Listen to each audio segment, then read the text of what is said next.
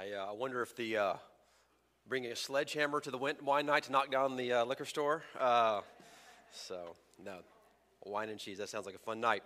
Thank you so much. To, it's so great to hear. Uh, it's just so great to be partnered with you in an official way as a church, and uh, so thankful for by the hand, and just great to thank you so much for being here.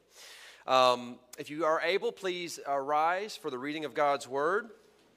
There's three readings today, four, I should say. I'm going to read the first three now. I'm going to save the fourth for the end of the sermon. I'm actually not going to read every single verse of that one. Um, that's actually the one we will look at most closely. The last one from John 8, uh, I almost decided not to read it this morning. I'm not going to address it, but it is a clear picture uh, of Jesus dealing tenderly with sexually broken uh, people. But here now, the reading of God's word from Exodus, Proverbs, and the eighth chapter of John. This is God's word. Exodus chapter 20, verse 14 You shall not commit adultery. From Proverbs chapter 5, beginning in verse 15 Drink water from your own cistern, flowing water from your own well. Should your springs be scattered abroad, streams of water in the streets, let them be for yourself alone, and not for strangers with you. Let your fountain be blessed, and rejoice in the wife of your youth, a lovely deer, a graceful doe let her breast fill you at all times with delight. Be intoxicated always in her love. Why should you be intoxicated, my son, with a forbidden woman, and embrace the bosom of an adulteress? For a man's ways are before the eyes of the Lord, and he ponders all his paths. The iniquities of the wicked ensnare him, and he is held fast in the cords of his sin. He dies for lack of discipline, and because of his great folly, he is led astray. And then John chapter 8. Early in the morning, he, Jesus, came again to the temple, and all the people came to him, and he sat down and taught them. The scribes and the Pharisees brought a woman who had been caught in adultery and placed her in the midst. They said to him, Teacher, this woman has been caught in the act of adultery. Now, the law of Moses commanded us to stone such a woman. What do you say? This they said to test them, that they might have some charge to bring against him. Jesus bent down and wrote with his finger on the ground. And as they continued to ask him, he stood up and said to them, Let him who is without sin among you be the first to throw a stone at her. And once more he bent down and wrote on the ground. But when they heard it, they went away one by one, beginning with the older ones. And Jesus was left alone with the woman standing before him. Jesus stood up and said to her, Woman, where are they? Has no one condemned you? She said, No one, Lord. And Jesus said, Neither do I you, condemn you. Go from now on and sin no more. This is the word of the Lord. Thanks be to God. Do keep that passage in front of you as we'll be coming back to the Corinthians passage. Let me pray, though.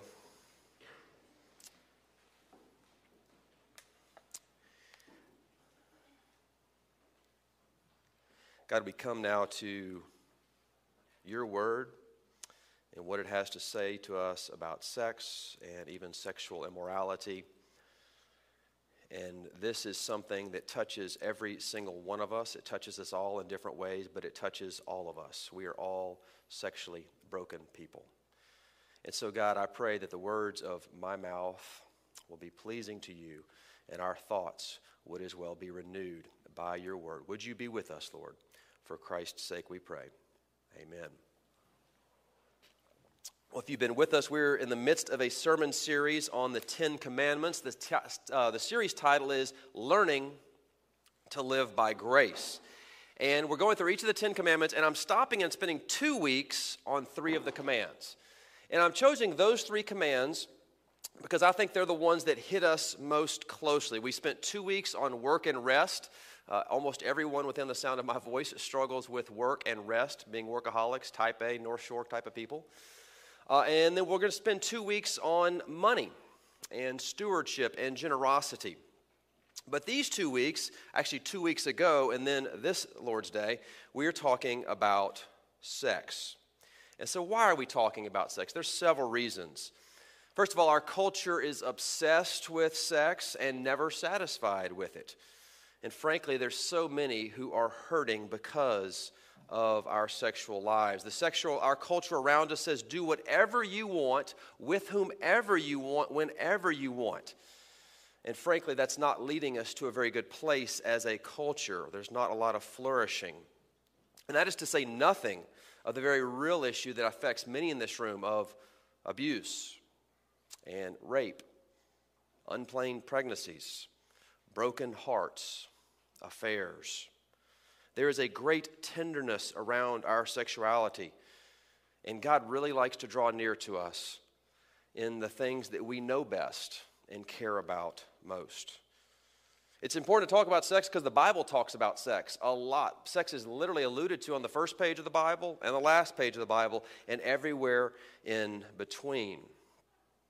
But we're also talking about sex because, as we saw two weeks ago, every single one of us, think about your body for just a moment. Your actual body, your flesh and blood, is actually asking a question. There's something about your body and my body that is incomplete. This is the male and female dynamic. And that question that your body is asking is telling you that you are alone, but also that you are built to be in relationship. You are built to be connected to other people, metaphorically and also literally. As humans, we long for relationship, we long for communion. It is a fundamental fact of being human. And this is inextricably tied to our bodies and to sex. But another reason I want to talk about sex is because the biblical story offers great hope and healing and redemption to us as individuals. And because of that, I'm hoping our church can increasingly create a culture where people can find redemption and where sex can be all that is meant to be, where we are hostage neither to the soul sucking cultural view of sex nor to the purity cult that we see in so many evangelical circles. And I believe that our view of the human body, our view of sex, dare I say it, our experience of sex should be attractive to outsiders. I said two weeks ago that our sex should be evangelistic. And several of you, what do you mean by that? Well, I don't know exactly what I mean, but I, it's right. But let, let's stay with me, okay? Because it doesn't mean that we go around parading our sex lives or talking about our sex lives, although we should talk about them more than we do. What it does mean is that we want a church culture that prizes marriage with white hot passion, full of joy and hope and pleasure and enjoyment, the image of husbands and wives walking down the street holding hands together because they love each other. That we create a culture that celebrates and includes single people, that includes. That we create a culture that rallies to people who are hurting and have been hurt by sex, comes alongside victims of sexual pain. That is what I mean when I say the church can be evangelistic when it comes to sex. Because we can be wildly attractive to our children and to the watching world that is so broken when it comes to sex. The thing that, the, the thing that culture is telling us, it's not working. And nobody thinks it is. But we have a beautiful sexual ethic in the scriptures. Christopher West, who I referred to last week, he says it this way. I, I like this guy. Uh, he says this there will be no renewal of the church and the world. There will be no renewal of the church and the world without a renewal of marriage and the family. And there will be no renewal of the renewal of marriage and family without a return to the full truth of God's plan for and sexuality. He goes on to say, this, I like this guy. He says, we ought to be, he says this, he says, we ought to be able to walk into college fraternity parties where people are getting high, getting drunk, seeking illicit sex, and going to these fraternities. I used to work on campus. I, I, this, maybe I should do this. And walk in and say, Do you know what you really want here? What you are looking for is a cheap imitation of something that is so good and so beautiful and so powerful. So if a Northwestern student wants to take me, I might go with you and do that. Because I think he's right. I think he is right. And as we live out the God given order of sex, and sexual ecstasy, even, we are creating room for good things to run wild. As I said last week, our culture is confused about sex and gender, and we will not have an impact. There'll be zero impact by making arguments and saying what we believe. We have to tell a better story, and more importantly, we have to live a better story. a story of hope, joy, and goodness. So today, sex part two. Two weeks ago was kind of a biblical theology of sex. Uh, as I told you then, I'm kind of working out the way I think about this, and it's been a really fruitful study for me. Today's a little bit more practical, although I cannot cover everything. Uh, I'm particularly sad that I'm not going to cover as much as I would like about singleness today. So, four things, though, I want to talk about. I want to talk a brief overview of sex, uh, different ways of thinking about sex. Secondly, the power of sex. Third, the context of sex. And then, fourth, when we'll look at 1 Corinthians, the redemption of sex. Now, first, the history or the overview of sex. This is from my notes, but I'm if I know myself, I had to guess, I probably got some version of this from uh, something I heard Tim Keller say sometime. But five different views of sex. And I think you'll resonate with, you'll understand this when I say these. The first view of sex is that sex is just like an animal appetite. That we get hungry and we eat, we feel sexy and we do sex. It's just something that animals do. We are animals, and it's simply an animal appetite. The second view of sex, let's call the Platonic view of sex or the pietist view of sex, considers sex and our actual bodies as dirty okay that we this is not something to be avoided this is the platonic or the pietist that we want to we want to back away from that yes it's necessary to kind of procreate the race uh, but our bodies are dirty and uh, this is not a good thing sex is not a good thing a third view of sex is the romantic view that sex is about self-expression it's a chance for me to express myself the fourth view of sex is that sex, and this is kind of what the Me Too uh, movement exposed, sex is about a power exchange where I use my power to suppress someone else. And if I have less power, it may be a way to try to get better, uh, but it is about power. Sex is about power. And if you think about today's culture, what is the phrase? We talk about the hookup culture. Uh, where sex is considered not a big deal, right? It's just something you do, it's just a transaction something to do to feel good. There's no deep meaning to it. I mean, literally, the metaphor is hooking up, like you're plugging in, like you're plugging in your phone, you're plugging in your body because the power is low. That hookup culture is kind of a combo of several of those. But last week we looked at the Christian view of sex. And here, in just a few uh, sentences, is the Christian view of sex that sex is created, was created by a personal God and is therefore good. God created sex, it was His idea. And it is meant for our pleasure, it is meant for procreation. It is designed for us to give and receive love and to give and receive pleasure. And as we looked at two weeks ago, this actually, I think, explains the power and the. Why is sex so powerful? Why is it so alluring? Because sex points to, it is a sign unto the love of God. We talked about the Trinity two weeks ago that God exists as a single God with three persons Father, Son, and Holy Spirit in an eternal exchange of love. God loves Himself, Father, Son, and Spirit. And He wants us, God does, to know that experience of self giving love. And one of the ways He wants us to know that and helps us to do so is by giving us the gift of sex which is to say, sex is a signpost pointing to eternity. Sex is like this way to glory, this way to glory. So those are the kind of the five views of sex animal, platonic, sex is dirty, romantic, self expression, power exchange, and then what I want to call the Christian view of sex, which is giving of yourself and experiencing the love of God. So let's look, secondly, though, at the power of sex, the power of sex. And all you have to do is turn on your TV or look on the internet this afternoon. Sex sells. Sex is powerful. Sex is like nuclear power.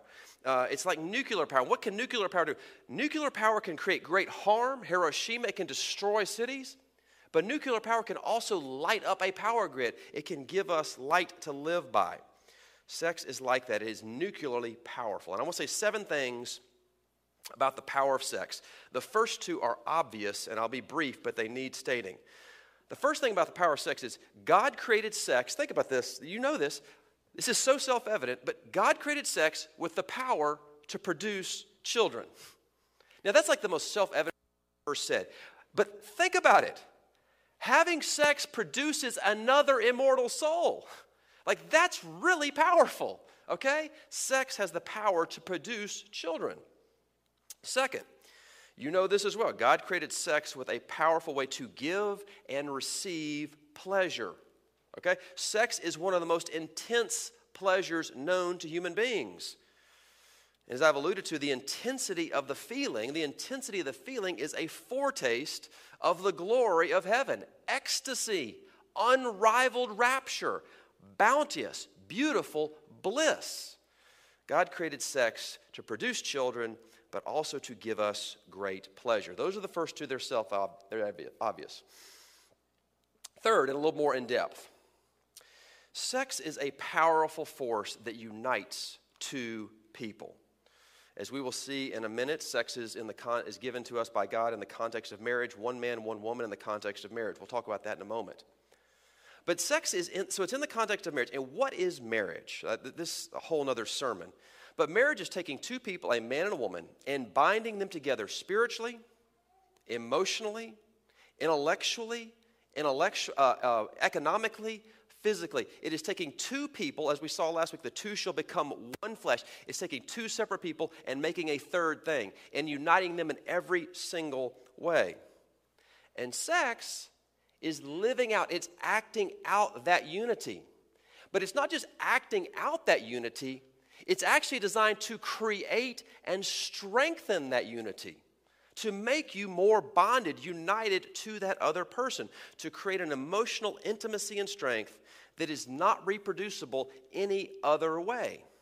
Which is why we say that people on their wedding night, what do they do? They consummate their marriage, right? That is the coming together of a husband and wife when they make love. Because sex is saying with your body in a way that feels good to both parties, hopefully, you know that promise I made to you? It's true. And I'm using body language to express it to you completely and exclusively. You see, when you sleep with someone, your body is making a promise. Your body is making a promise, even if your words don't say it. I love what the uh, Australian pastor and theologian Peter Jensen says. This is a vivid image. He says, Sex is like super glue. It's a little irrational and stupid. It's very effective if used properly.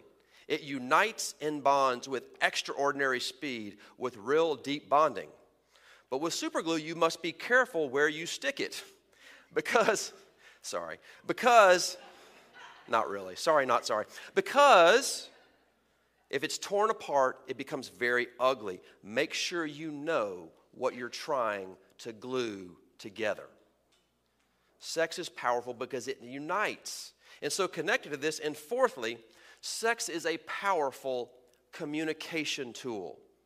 When you give yourself to another person in full nakedness, you are saying, I belong to you. I love you. I respect you. I trust you with my body, with my naked body. It is a profound form of communication, it is literal body language. And because of this, sex is a great, and this is going to be convicting for some. Because of this, sex is a great thermometer in your marriage. It tells you the heat, it tells you how things are going. If a, if a, if a wife is feeling loved and cherished, it will show in the bedroom. So is the flip side. If a man is feeling respected and loved and cherished, it will show in the bedroom. And so is the flip side. It's a thermometer telling us what is happening in our marriage. But it's also this it's not just a thermometer that kind of tells us the temperature of our marriage, it's also like a seismograph machine. You know those seismograph machines that can detect the, the slightest tremor in the earth? If your sex life is off just a bit, it usually points to something. Maybe it's some stress in your spouse. Maybe it's something in your marriage. Maybe it has something to do with the kids, something at work. Maybe something more significant. But it tells something that is happening. It's a great communication tool. It tells us the heat of our marriage, but it also can pick up the tremors. This is one of the reasons sex is so important. And this, I, this is a dangerous thing I'm about to say, and this is not from the scripture. This is, you know, the, the Apostle Paul says that the Lord says this, and I say this. I'm saying Marshall is saying this, but I think this is right. All things being equal, age, pregnancy, health. There's a lot of different factors here, but if you're married, your, se- your sexual life ought to be active at least, at least weekly. Right? And if you have not had sex with your spouse in a long time, do not panic, but think about it, pray about it, work on it, speak to someone. It, I, weekly, I'm, I'm going on the low side. It actually probably ought to be more than that. Which brings me to the fifth thing about sex and its power. Sex can be powerful for emotional healing. John White says this The immediate erotic thrill is the most superficial benefit of the sex act. The bodily exposure that arouses and accompanies it can be both profoundly symbolic and powerfully healing. Sex can be the healing, concrete sign of what is happening in the whole relationship the uncovering of our inner selves, our deepest hearts, and yearnings. End quote. What he is saying is as your body is caressed by someone who loves you and is fully committed to you, it is also a tender caressing of your inmost self. Sex can be profoundly healing on an emotional and spiritual level. The fifth way that sixth way, excuse me, that sex is powerful. This is a bit abstract, but I think it's important. Sex actually has the power. It's not alone in this, but it has the power to help you become your best self. I alluded to two weeks ago that I've learned a lot, not reading Pope John Paul II directly, but people who have read him and talked about him. But this is a quote from Pope John Paul II in his Theology of the Body. He says, he writes, it's amazing, he writes this as a man who never married, never had sex, I assume. He says this, the Pope John Paul II Every man and woman fully realizes himself or herself through the sincere gift of self. You realize yourself through the gift of yourself. For spouses, I pick the quote back up. For spouses, the moment of conjugal union constitutes a very particular expression of this. You see, friends, in the, that's the end quote. In the best moments and the best marriages, sex is about giving love and giving pleasure. And when you give love, you are most like God Himself. This is a flesh, I, I, think I'm right in saying this is a lesson, frankly, that more men than women need to learn. Sex is at its best when it is about giving love and pleasure. And this brings us to the seventh thing of the power of sex. Sex has power. I'd never thought about this. Sex has power to help you understand God's love. You ever bothered by the fact when it says that God is jealous? His love is jealous. Well, God's love God loves us more deeply than we can fully understand. And He has created us with these deep emotions, these deep longings, yes, jealous love, so that we might understand His love for us and the joy of a jealous love that is fully committed to Him and never wants to break that vow. You know, we, you know the, the, Bible talks so much about the way when God's people wander from Him. It talks about like they're, they, are adulterous, they're adulterous, they're, they're, they're not true to me. But as we understand just how much God loves us and is committed to it and is jealous for our love, we start to learn a little bit more about how we can love God and the beauty of that jealous love. Some of you know the name Alfred Kinsey, the famous sex researcher of the last century. And Alfred Kinsey, the very famous Kinsey Report, and Alfred Kinsey was like, sex is, you know, it's just something you do. It's an animal instinct. It's a neutral thing. You know, there's nothing more than an animal act that's happening here. But then when he kind of got beyond his research and started to dabble in sexual experimentation himself, guess who was deeply troubled? His wife. Why? Because it is in wired, it's wired in us that this matters. She was jealous. Of course she was. He was saying it's just, it's just not, I'm just dabbling around here, just trying different things, you know, with my research. No, this is serious. The strong emotions that sex engenders help us understand just how much God loves us and his jealous love for us. Let me say something real briefly to students high school and college students. This is why the race to be the most casual about sex, to be super cool, super detached, super disconnected, have as many partners as you can and as many experiences, and like, that is a lie. That is a suppression of the truth. Nobody is that disconnected when you use your body like this. It is powerful. So, for all of these reasons, sex is profoundly powerful. And precisely because it is so powerful, there are limits, there is a context. It's not just anyone, anywhere. Which brings us to the context, the limits of sex. So the Bible is clear, as I'll demonstrate in just a second, that precisely because sex is so good, so powerful, so special, it is reserved for husband and wife in the context of marriage. Husband, sex is about oneness. And if you're having sex with someone you're not married to, it is a violation of that oneness. The Bible is clear about this from stem to stern. Uh, it literally makes one of the Ten Commandments do not commit adultery, our commandment for the day. Uh, Leviticus 18 is this listing of all different types of sex that are outside the lines, outside of the context. And then you get the New Testament Romans chapter 1, 1 Corinthians 6, Ephesians 5, all reinforce this.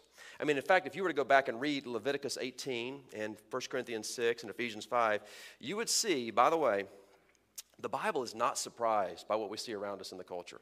Uh, pornography, pedophilia, the internet, all of that. The Bible is not surprised by any of that. And the ancient cultures had some of the same, obviously not the internet, but the same uh, different forms of sex that we see today. And then Jesus actually takes this commandment and he intensifies it. In the Sermon on the Mount, Matthew 5, he says this You have heard what it says, you shall not commit adultery. But Jesus says, But I say to you, Everyone who looks at a woman with lustful intent has already committed adultery with her in his heart. Jesus intensifies the command. And those are the commands. I'm not going to take time to talk about the examples in Scripture, but every instance of sexual immorality in the Scriptures wreaks havoc on the people's lives. The most famous example is probably uh, King David. Sex is powerful, so it must be treated with care in the context of marriage. Now, this does not mean this is so sexual fidelity is not about avoiding risk. Sexual fidelity is not about avoiding fun. But in the words of the former Archbishop of Canterbury, Rowan Williams, sexual fidelity is creating a context in which grace can abound. Or to quote G.K. Chesterton, where good things can run wild. Now, I've already compared uh, sex to nuclear power. Let me use a similar metaphor. Sex is like fire, okay? Sex is like fire. And if you have a fire in your home, in your fireplace, it's wonderful. Fire has the power to give pleasure, it can warm up a room. It's just nice to have a fire in your house, in the fireplace. And in the same way, sex has the power to strengthen a marriage. Sex has the power to build a family. Sex has the power to give you great pleasure. Sex, like fire, can be very good. But if you light a fire in the middle of your living room, you will burn the place down. And if you take sex outside of marriage, it will burn your life down. Several years ago, Wendy Plump, uh, a, not, not a Christian, not a Christian, was uh, wrote an article in the New York Times. Uh, the title of the article was "A Room Full of Yearning and Regret." A room full of yearning and regret. She writes this. She said, "I have had an affair, and I have been the victim of an affair. And when you unfurl these two experiences in the sunlight for comparison and measure their worth and pain, the former is only marginally better than the latter, and both, frankly, are awful. She describes being the one who did the cheating. She's describing her own experience of entering into an affair. You'll hear yourself saying you cheated because your needs weren't being met. The spark was gone. You were bored in your marriage. Your lover understands you better one or another version of this excuse will cross your lips some dark, knee jerk Hallmark card sentiment. I'm not saying, she writes, these leg- feelings aren't legitimate. I'm just saying they don't legitimize what you're doing. And towards the end of the article, she speaks of her parents. She says this about her parents I look at my parents and how much simpler their lives are at the age of 75, mostly because they haven't marred the landscape with grand scale deceit.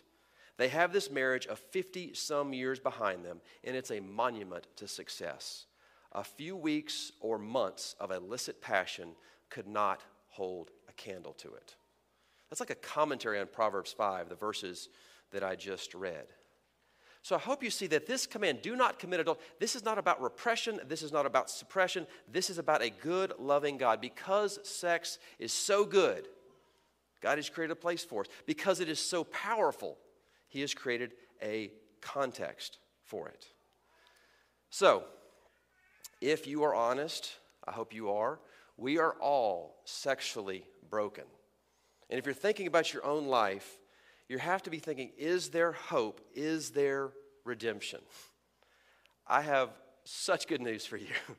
I have such good news for you and for me because, friends, this is why Jesus came to bring us hope, to bring us healing. This brings us finally and fourth to the redemption of sex. Turn in your bulletin to page 8.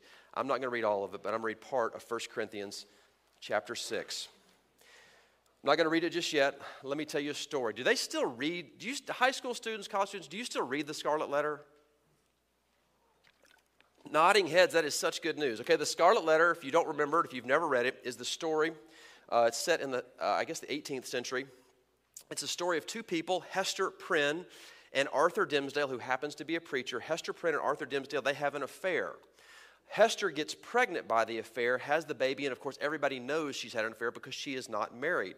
And so, for the rest of her life, she has the child, and for the rest of her life, she wears the scarlet letter. She wears an A on her chest. Arthur Dimmesdale was not willing to come clean, uh, but he lives with a stricken conscience. And every night, it says later in the novel, he takes off his shirt and he carves an A into his chest. Nobody can see it, nobody sees it, but he carves an A into his chest. He feels so guilty. He can't confess his sin, but nor can he get past it. He is secretly ashamed of what he has done. And friends, I think Arthur Dimmesdale is like a metaphor for so many of us. We are secretly ashamed of what we have done, what we have looked at. We're, we're ashamed of the affair we had, our porn addiction, our past, our fantasies, our present, and we live in the closet, hidden, carving A's in our chest because we feel so ashamed and so guilty. Well, in 1 Corinthians 6, this is amazing from a theological perspective. In 1 Corinthians 6, the Apostle Paul names so many different ways, I'll read them just a moment, of our sexual brokenness. And then it's like he takes all of the tools in his theological and gospel arsenal. He takes all of these tools, I'm going to demonstrate as many as I can. He takes all of these tools and he puts them together like a theological artillery to blow the doors off our sexual shame and our sexual guilt. To call the Arthur Dimmesdales into the light of the healing of the gospel of Jesus Christ. Look with me. I'll first read verses 9, 10, and 11. Or do you not know, the Apostle Paul writes, that the unrighteous will not inherit the kingdom of God? Do not be deceived. Neither the sexually immoral, nor idolaters, nor adulterers, nor men who practice homosexuality, nor thieves, nor the greedy, nor drunkards, nor revilers, nor swindlers will inherit the kingdom of God. That's bad news so far. Verse 11, I, this is one of my favorite verses in all the New Testament. And such were some of you. And such, and I would say, in such all of us and such were all of us. But then what does he go on to say? Verse 11, you were washed, which is to say your sins have been removed by Jesus. He goes on to say, what you were sanctified, which is to say you were made holy. Then he goes on to say, You were justified. This all in one verse. Declared righteous before the throne of God. And then the last part, in the name of the Lord Jesus Christ. You are united to Jesus. But he's not yet done. Look with me at the middle. I won't read it all, but look with me at the middle of verse 13. Middle of verse 13, he writes this The body is not meant for sexual immorality, but for the Lord. That's what we've been saying, right? Sex has a context, it's meant for marriage, it's not for immorality. We're to use our bodies the way that God designed them. But then he doesn't say just the body is for the Lord. I love this, the last line of verse 13. It's not just that the body is for the Lord, the Lord is for the body. The Lord is for your body and mine. God is for you, whatever you have done.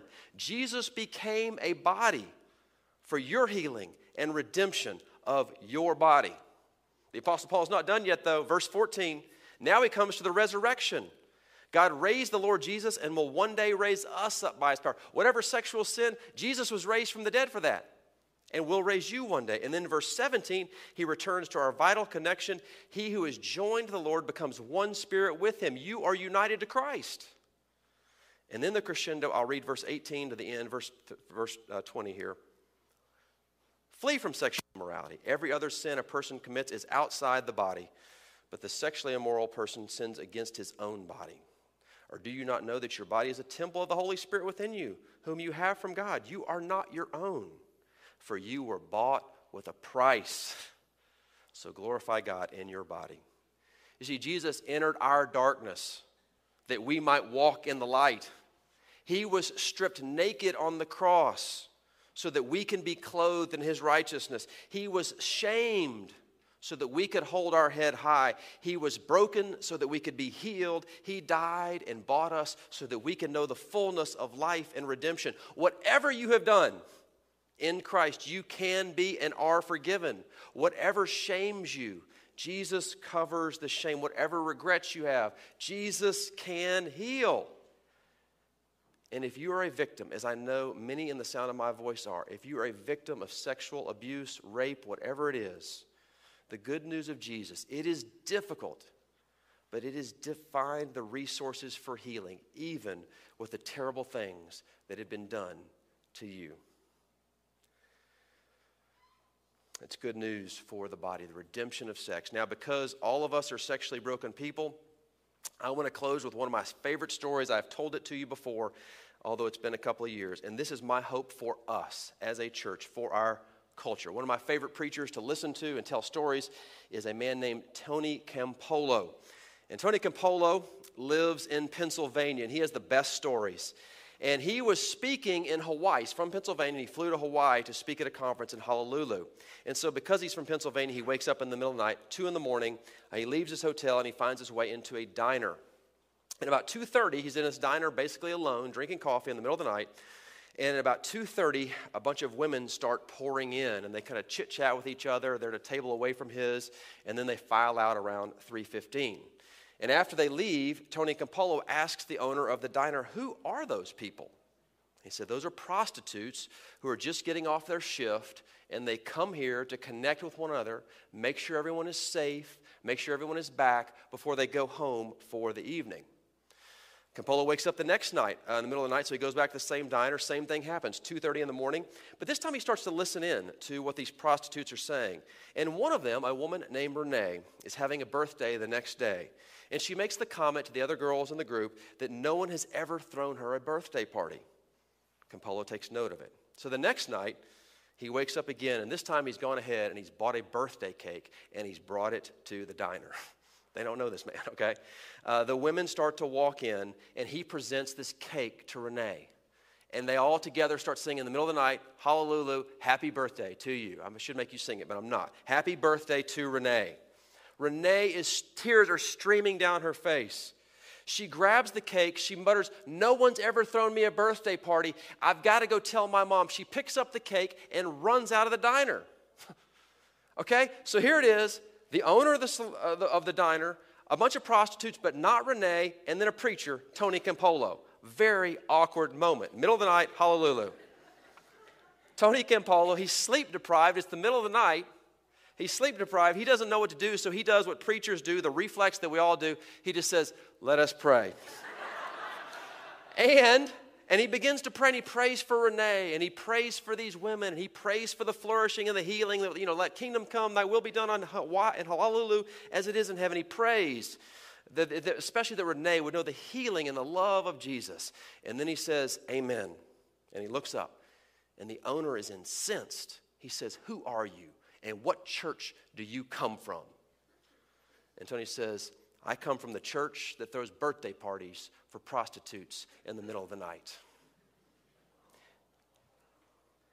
I have two things to say in closing. One, for all of us who are sexually broken, there is hope and there is healing in the gospel of Jesus Christ. So glorify God in your body. But secondly, as a church, let's throw some birthday parties. Amen. Let me pray for us. Our great God, this is a tender subject for all of us, and especially for some of us. God, would you draw near to those folks especially? I pray that they would find folks to talk to even today to talk about the pain, the hurt they've experienced. But in the midst of that, Lord, I pray for all of us that we would embrace the theology of our bodies the theology of sex that you have given to us, that we might live lives that are honoring to one another and glorifying to you. Would we be a bright, shining candle to a world that is so broken and confused around this tender topic? Would you do it, Lord, for your name's sake? And I pray that your kingdom would come, your will would be done on the North Shore in Chicago as it is in heaven. Amen.